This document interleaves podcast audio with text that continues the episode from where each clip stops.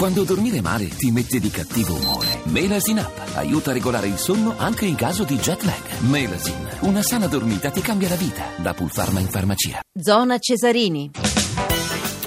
Le 22.48 minuti, dunque finisce in pareggio questa partita tra Milan e Carpi, il posticipo della 34esima giornata del campionato di Serie A. Abbiamo subito Filippo Grassia con noi per un commento breve e una moviola. Filippo.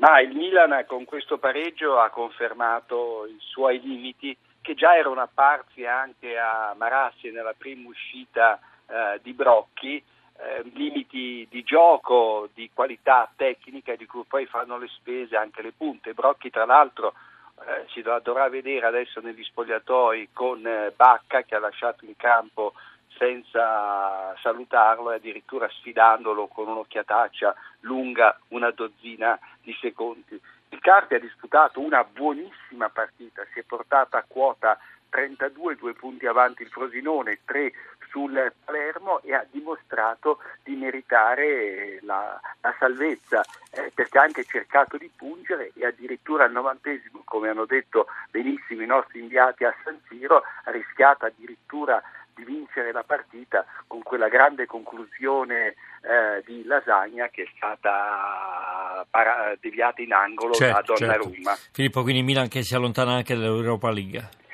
Allontana dall'Europa League e questo cosa significa? Che se non ce la facesse a vincere la finale di Coppa Italia con la Juventus dovrebbe rivoluzionare il calendario estivo per via dei preliminari a luglio di Europa League. Vai pure con la moviola, Filippo. Sì, a metà del primo tempo l'arbitro guida fischia giustamente un fallo di Balotelli su Zaccardo, mentre altre quattro coppie di giocatori si trattengono a vicenda nell'area del Carpi, vale la pena di dire alla faccia degli addizionali. Kofi, ammonito perché sbarra la strada a Montolivo a palla lontana, rischia grosso colpendo successivamente Boateng al limite dell'area carpigiana senza che l'arbitro fischi il fallo e conceda la punizione al Milan. Nel recupero del primo tempo arriva, oltre al giallo di Crimi per fallo tattico, l'ammonizione di Balotelli che colpisce il portiere Beles in scivolata e l'attaccante rossonero diffidato non ci sarà nel prossimo turno al Bentegodi contro il Verona. Al 61esimo Antonelli, poco entro l'area rossonera, intercetta con il braccio accostato al corpo un tiro di Zaccardo, l'arbitro fa proseguire giusto così. Al 65esimo Zemauri segna gioco fermo dopo essere stato pescato in fuorigioco di un metro. Poi Alex sbaglia il tempo dell'intervento e colpisce al viso Bakogu e anche lui, ammonito e diffidato, non sarà disponibile a Verona. Brocchi decide di inserire Venezia al posto di Bacca che non gradisce e si dirige nello spogliatoio senza passare dalla panchina.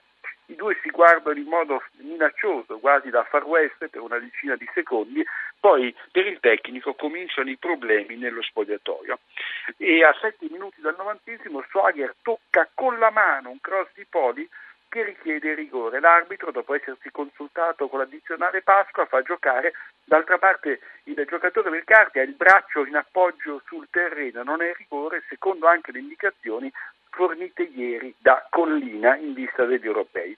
E infine all'assistente Pegorin sfugge un colossale fuorigioco di Alex che impegna Berez dopo un colpo di testa di Antonelli respinto dal portiere del Carpi. E quindi in conclusione Maurizio il pareggio ci sta tutto con tutta la delusione del clan milanista che si augurava da Brocchi di vivere un diverso eh finale sì, di campionato. Eh sì, come vedi l'entusiasmo insomma, del, eh, del, vento nuovo che spira, però poi insomma, eh, non è che si possono fare miracoli, questo è il Milan di quest'anno, no? Eh sì, e soprattutto io credo che la dirigenza debba convincersi che il problema del Milan non è mai stato e non è in panchina, ma nella rosa di una squadra che è stata costruita male di questo dovrebbe convincersi anche Berlusconi. Certo, a questo punto insomma, l'ultima spiaggia del Milan è questa finale con la Juventus, ma non sarà una passeggiata di piacere o di salute. Eh, tutt'altro, ma sai... Parlo della Coppa Italia naturalmente, in capo. Sì, sì, dico, il Milan ha perso una grossa occasione oggi, perché poi nel prossimo turno, appunto, se la vedrà, come ho avuto modo di dire nel corso della Moviola, al Bentegodi con il Verona ormai spacciato, mentre la Fiorentina eh, in casa ospiterà eh, la Juventus e quindi il Milan avrebbe avuto la possibilità con due vittorie consecutive in caso di sconfitta dei Viola con la capolista addirittura di, trovar, di ritrovarsi a un punto del quinto posto. Insomma questa era un'utopia e l'utopia si è trasformata in miraggio. Certo, abbiamo circa 40 secondi, direi che insomma, l'utopia riguarda anche l'Inter che ha perso un'occasione d'oro insomma, per avvicinare la Roma ieri, no? Eh sì, eh, soprattutto in relazione al fatto che la Roma fino all'ingresso di Totti era, era sotto di una rete con il, con il Torino. Eh, la media punti di, di, Mancini è addirittura inferiore a quella di, di, Mazzarri, è un Inter che non riesce mai a infilare Maurizio due partite consecutive allo stesso livello, ma va anche aggiunto che ieri eh, gli errori di mira dei suoi attaccanti sono stati davvero grossolani, soprattutto nel primo tempo e quando gli attaccanti non segnano e hanno a disposizione delle palle gol, poi è difficile venire a capo certo. di una situazione già intricata. Ringraziamo Filippo Grassia no, per averci commentato eh, Milan Carpi 0-0 e averci fatto anche la moviola. Buona serata a te eh, Filippo. Dunque, da, dal calcio adesso ci spostiamo al moto mondiale perché il moto mondiale torna in Europa. Uh, sentiamo il contributo di Nico Forletta.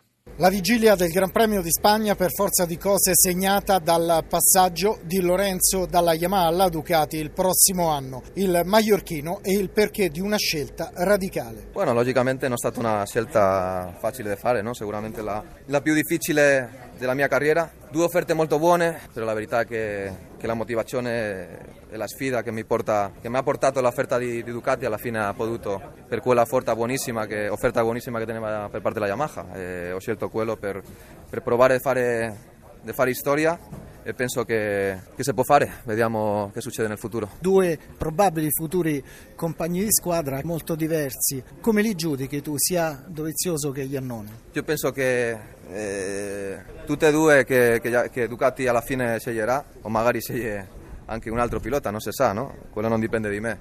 Saranno buoni, saranno competitivi, saranno veloci e potranno lottare per, per vittoria. Eh, non è una cosa che dipende da me e che in questo momento me, ne posso preoccupare. No? In Ducati, nell'attesa del 2017, si deve pensare anche all'oggi perché uno dei due Andrea dovrà fare posto a Lorenzo.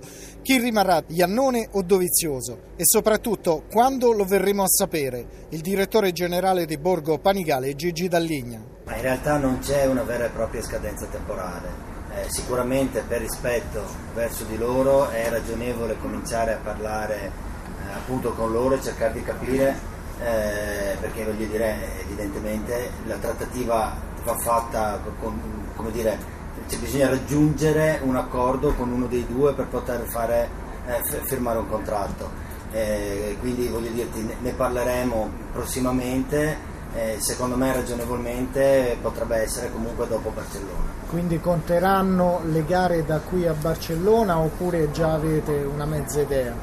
Senti, le gare contano sempre, siamo qua per cercare di farle al meglio e anche loro due sanno che devono farle al meglio, eh, indipendentemente poi dal contratto, perché chiaramente sono dei piloti e di lavoro, di mestiere fanno quello di, di cercare di arrivare davanti a tutti la domenica. Eh, quindi sicuramente conteranno quello che, quello che succederà da qua in avanti, non solo, conteranno anche altre cose e ti dico, faremo con loro dei ragionamenti e cercheremo di eh, di chiudere questa negoziazione ragionevolmente subito dopo Barcellona. Stavolta sarà Valentino Rossi a rimanere in Yamaha. Cosa cambierà per il pesarese non avere più Lorenzo al suo fianco e cosa cambierà per il mondiale? Eh, sicuramente una, un, un, un, cambio molto interessante no? perché comunque Orge è il campione del mondo, è uno, uno dei piloti più forti quindi sarà, sarà, interessante vederlo con un'altra moto. Per me non cambia tanto. Abbiamo fatto tantissimi, tantissimi anni insieme e siamo stati una coppia, una coppia molto prolifica che ha portato tante, tante vittorie di gare e anche di campionati del mondo alla Yamaha, però sinceramente a me non, non, non mi cambia molto. Ecco. Sinceramente pensavo che, che, che, rimanesse Yamaha, invece ha fatto, ha fatto questa scelta che è una, una scelta molto, molto, interessante perché comunque sposta, sposta gli equilibri e sposta sposta anche tante, tante, scelte degli altri piloti, perché probabilmente se Lorenzo fosse rimasto in Yamaha anche l'anno prossimo sarebbe, anche per i prossimi due anni sarebbe cambiato poco, invece così facendo ci, sono, ci saranno tanti, tanti, piloti che cambiano, che guidano un'altra moto, quindi sarà interessante, interessante vedere sia Lorenzo con un'altra moto che anche, anche tutti gli altri. Sarà molto interessante vedere chi, chi rimane in Ducati fra, fra, Dovizioso e Iannone perché sono due piloti molto forti, sono due piloti diversi, eh, sia, sia, come stile di guida ma anche come approccio alla gara, due altrettanto forti, quindi è una scelta difficile secondo me per, per la Ducati. E non so se Lorenzo influirà in nessun modo in, in questa scelta, sinceramente.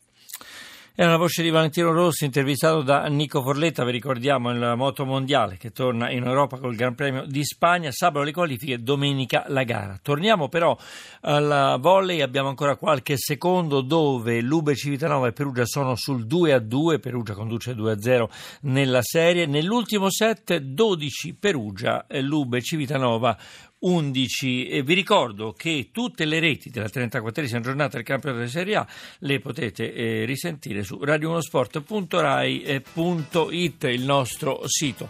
Dunque sento, sento, la sigla, finisce, si conclude anche qui questa puntata di Zona Cesarini con l'assistenza al programma di Tony Tisi, l'organizzazione di Giorgio Favilla, la regia è di Ombretta Conti. Alla parte tecnica eh, ringraziamo chi ci ha mandati in onda, in console Maximilian Gambino e Nicola Pam Buffetti, il podcast della trasmissione zonacesarini.rai.it, Facebook su Radio 1 Sport, come detto visitate il nostro sito radio1sport.rai.it, risentite soprattutto tutte le reti della 34esima giornata, conclusa oggi con Milan Carpi, Milan Carpi 0-0, dunque nessuna rete. Dopo il GR ci sarà la musica di King Kong con Silvia Boschero, adesso diamo la linea alle importanti notizie del GR1 da Maurizio Urgei, la più cordiale. Buonanotte a voi tutti.